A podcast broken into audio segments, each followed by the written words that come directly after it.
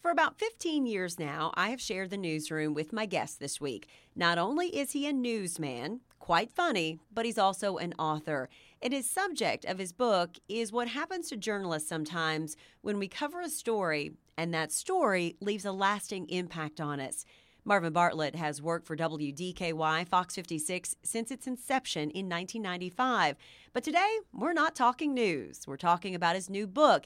It's an expanded version of his first that he published in 2002, and how one little boy has continued to touch Marvin's life and countless others nearly 20 years after his death. From WKYT Podcast, this is Uniquely Kentucky. I'm your host, Amber Philpotts.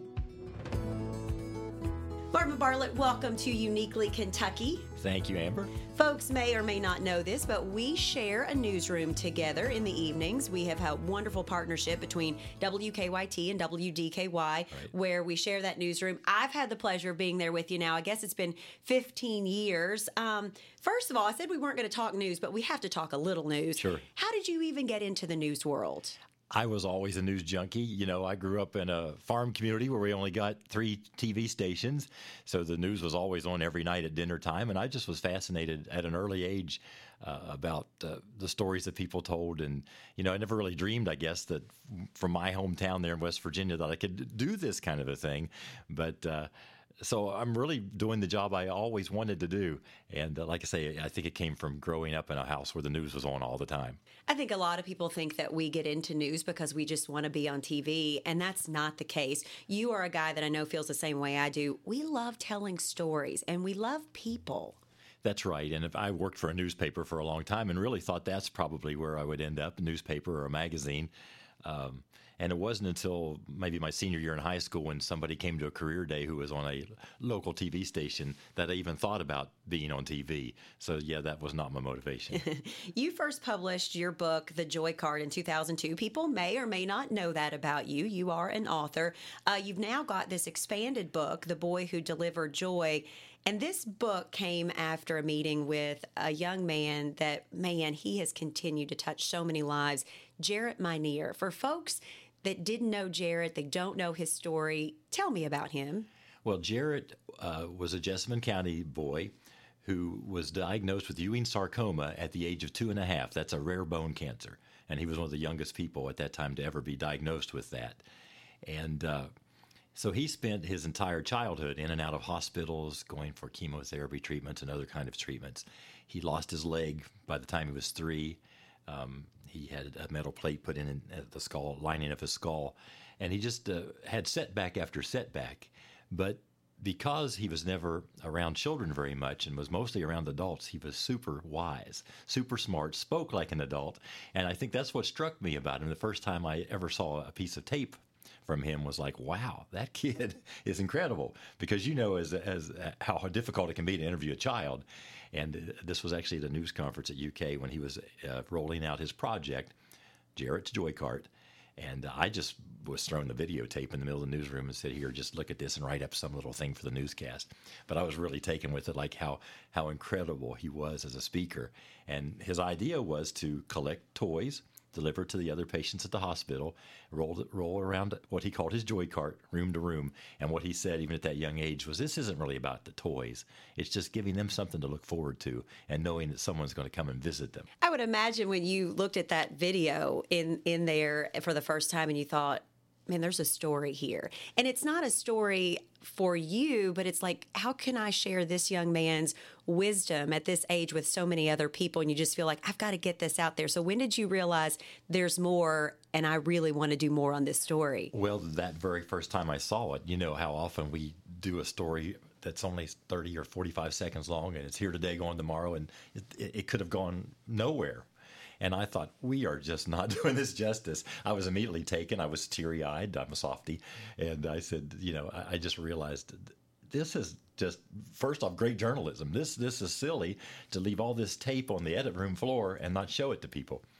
Uh, so I immediately decided, you know, I guess I won't do something about this tomorrow, but I'm going to go back in 30 days and see if his little idea has picked up steam, is really has been realized, and he's still doing this this toy drive every week. So that's what happened. 30 days later, I went and got to meet Jarrett face to face for the first time and, and go with him as he made his rounds in the hospital. What was that like? Because I know that um, it's very special when we get to insert ourselves into other people's lives and be able to be given that moment. I find it to be an honor when people will allow us into their lives like that. So, what was that moment like when you went with him, and especially when he's wheeling that cart around?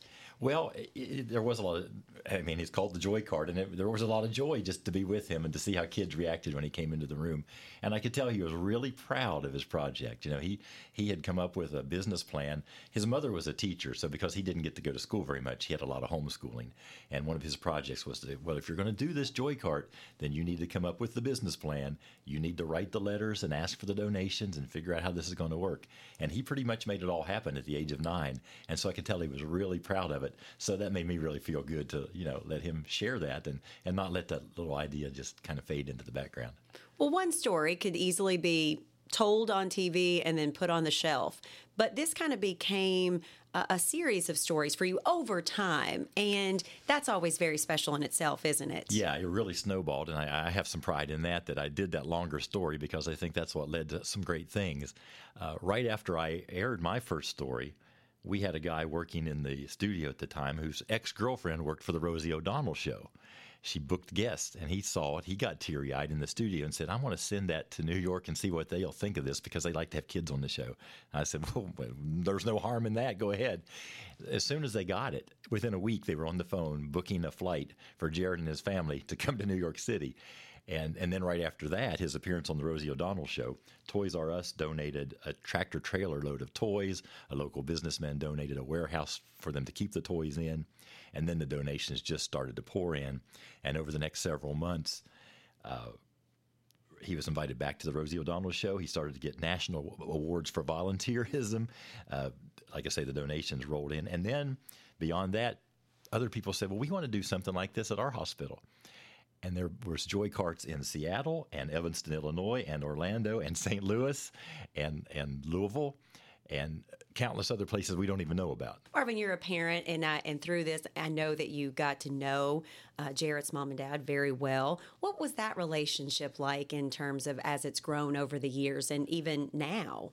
Yeah, in fact, the, the Mynears, Je- uh, Jennifer and Doug Mynear, and and Jarrett's sister Claire, just live uh, a couple of blocks away oh, from oh, me. so I see yeah. them quite frequently. And that, that made it easy to, to write the book because we could get together very quickly and, and often to compare notes. And they would share scrapbook uh, memories and photos and things. So that, that was very uh, helpful.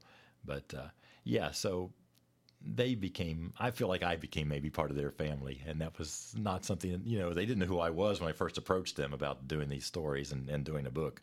And in fact, they were kind of uncomfortable with it, thought, you know, that's a lot of bad stuff to remember. Yeah. And why would anyone want to read a book about a kid with cancer? But uh, I assured them from the beginning, you know, I'm going to show you everything I do to make sure it's accurate. And if at any time you're just saying this isn't going the way I want it to go, we'll, we'll stop. And I think too that's a, it's a daunting task when you think you have a story that is quite grim. Um, at that time, obviously, you didn't know what the outcome was going to be, but Jarrett has since passed, and um, what was that like when you felt like, well, this is when I'm going to write it? This is why I want to write it. Why was that important to you? Well, I always wanted to write a book, for one thing, and I ran across someone that had a connection with a publisher, a relatively new publisher, and he said they're looking for true stories. Have you done anything in your career that, that could be turned into a book. I didn't have to think very long at all. I thought, well, here's the push I need. I've always wanted to write a book. I know this great story and it needs to be told and uh, everything just kind of fell into place like it was supposed to. What does it detail in the book? If people haven't read it yet, what does that first one kind of lay out for folks? Well, what I want people to know is it's not all sad. Jarrett was a funny kid, and he had lots of adventures, and that that's all in there.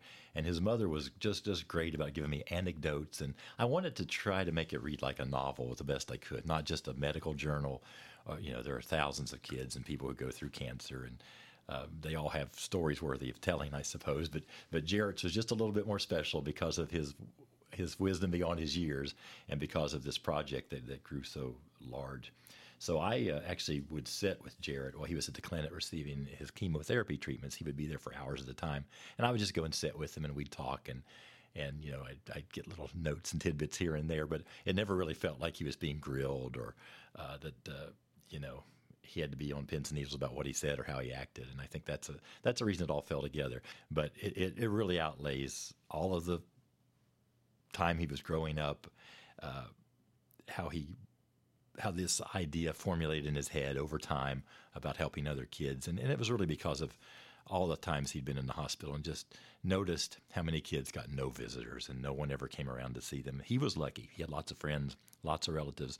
His room was always full of toys and laughter, but he realized that wasn't the case with most of the people in the hospital. I always just think he was just such a little old man in that yeah. body for sure. you published that book in 2002, but sadly, uh, Jarrett didn't get to enjoy that book and see it come to fruition, right? Well, he did. Oh, he did. He did. He, he the book came out in the spring. He okay. died. He died in October. Okay. So he was really failing at that mm-hmm. time, but he did get to see it come to fruition. He got to hold a copy in his hand, and he went with me to Joseph Beth Booksellers for a book signing and about 300 people stood in line. I don't think because of me. They came to see Jarrett, and uh, that was a real joy that he got to see that.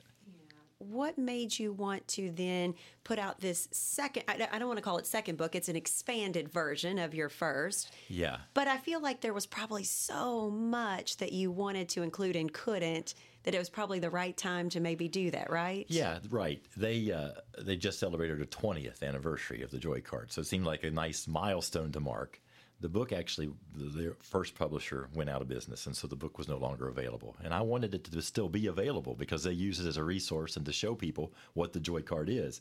So it just seemed like the perfect time to try to find a new publisher and put it out. And then I got to thinking about, well, well look at all that's happened since the first one. It does include the details of his death, mm-hmm. his remarkable funeral, which was unique in its, in its own way. And then this major project that developed out of it that people know today as Dance Blue. They don't realize that the, the roots of that was with Jarrett's Joy Cart. And so uh, there was a lot of new material that needed to be added. So I do emphasize this isn't really a sequel. Everything that was in the first book is in this one. You don't have to have the first one to get this one. Everything's in there, but with more material too. You bring up Dance Blue, and if you have never gotten the opportunity to witness that in person or you've never seen it on our newscast, it is incredible. Jarrett had some lasting things on a list that he wanted to see done. And Dance Blue has now kind of helped what he had on that list continue on, correct? That's how it happened. And, and, as he knew the end was approaching, he made out a list. These are some things I want my mom and dad to do when I'm not here. Number one, keep the joy cart rolling. But very high on that list was do something nice for the pediatric clinic because the clinic where he had gone to was kind of a depressing place gloomy, crowded, outdated, no toys for the kids to play with. It's just the last place anyone would want to be.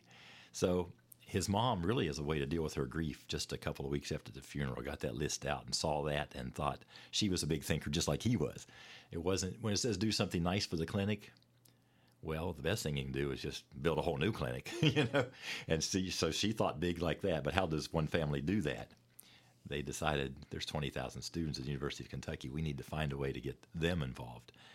And after a lot of brainstorming sessions, the, the idea of Dance Blue was was born. And now there are Dance Blues mini camps at elementary schools and middle schools and high schools, and it just continues on. Yeah, it's great. I would encourage anyone. It's it's every February, mm-hmm. and it's a 24 hour dance marathon, and you can stop in for five minutes. If just pop in there, and, and you will go away feeling great about and if you've never been to the pediatric oncology clinic, and I hope that you never have to go, but if you do, it is the furthest thing from sad and dull these days. It's beautiful and it's just fun and it's inviting. It is. It's definitely kind of place Jarrett could have designed if he could have drawn up a blueprint. And it's called the UK Dance Blue Pediatric Oncology Hematology Clinic. So rightly name, so. Their name is right there. You must have learned some amazing things along the way from Jarrett, probably from his mom and dad, probably just from this whole process. What would you say about that, Marvin? Well, I mean, Jarrett's message was simple, but it's it's just the best one for anyone to remember, and it's just make every day special. I mean, Jarrett said, "You don't know how many days you're going to have," so I try to make every day special. When you look back and you think, "Gosh, it's been this long," Jarrett would be what thirty? He'd be thirty. Yeah, and I often think, what would he have done if he had been able to live a lot longer and have many more years, because I think probably he was the type of kid that even if he'd never gotten sick, he was going to do big things, oh, right? Oh yeah, for sure. Yeah, there's no telling what he would have done, but he probably had a long list of degrees after his name. and when I go to Dance Blue and I see all those kids down there dancing, I thought I, I definitely would have seen Jarrett down there in that crowd. How did this story change you? Because I think a lot of times people just think, again, we tell stories and we move on to the next one. And I find that probably every personal story, there's a little bit that stays with me, whether I like it or not. What has stayed with you about this story and, and what made it so personal for you? Well, I think what you said is that we do have to be careful about just letting a story pass by so quickly. And I've learned to, to go back and review some stories every now and then and go back and check up on people that I've really that, that made an impression on me. I think we just we need to do that. We need to let people that, that make a difference in our life uh, know that we're still thinking about them and checking in on them sometimes and. Uh, and uh, you can find out that they've done some pretty incredible things since the last time you met. Yeah, the world is pretty grim these days, and and sometimes we just need more of Jarrett's motto and and what Jarrett was trying to do. Um, have you tried to instill in like your own kids, you know, these kinds of things? Like, look what Jarrett did when he was this age. Is that something that you're too? I have a feeling this is probably a yes answer, but it is a yes answer. But but it is funny to say that my kids haven't read the book and I haven't read it to them yet, and I'm thinking I need to do that. Sure. they know about Jarrett and they know the Mynears because they're mm-hmm. our neighbors. Uh, of course, and they can't go to the hospital when the joy cart rolls because you have to be 16, I think, to go to the hospital. But when they get to that point, I'm going to make sure they're on the volunteer list.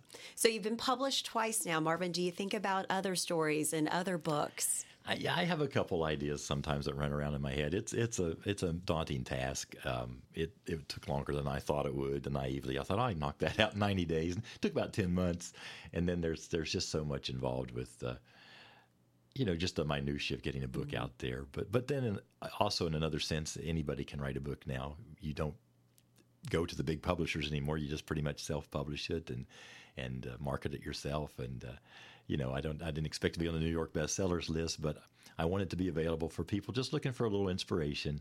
And yeah, I'd like to do another one. And uh, one of these days when my life calms down a little bit. I have a couple ideas percolating. Does that ever happen in the news world? well, I'm hoping. Marvin does produce a wonderful segment. I'm going to give him a plug. It's Spirit of the Bluegrass, and it airs weekly, correct? Every Wednesday night. You're getting ready to start a whole new series I up. Am. Yep. Um, talk to me about those stories because I will pass by an edit bay and I will hear things or I will see things, and I'm like, what is Marvin up to these days?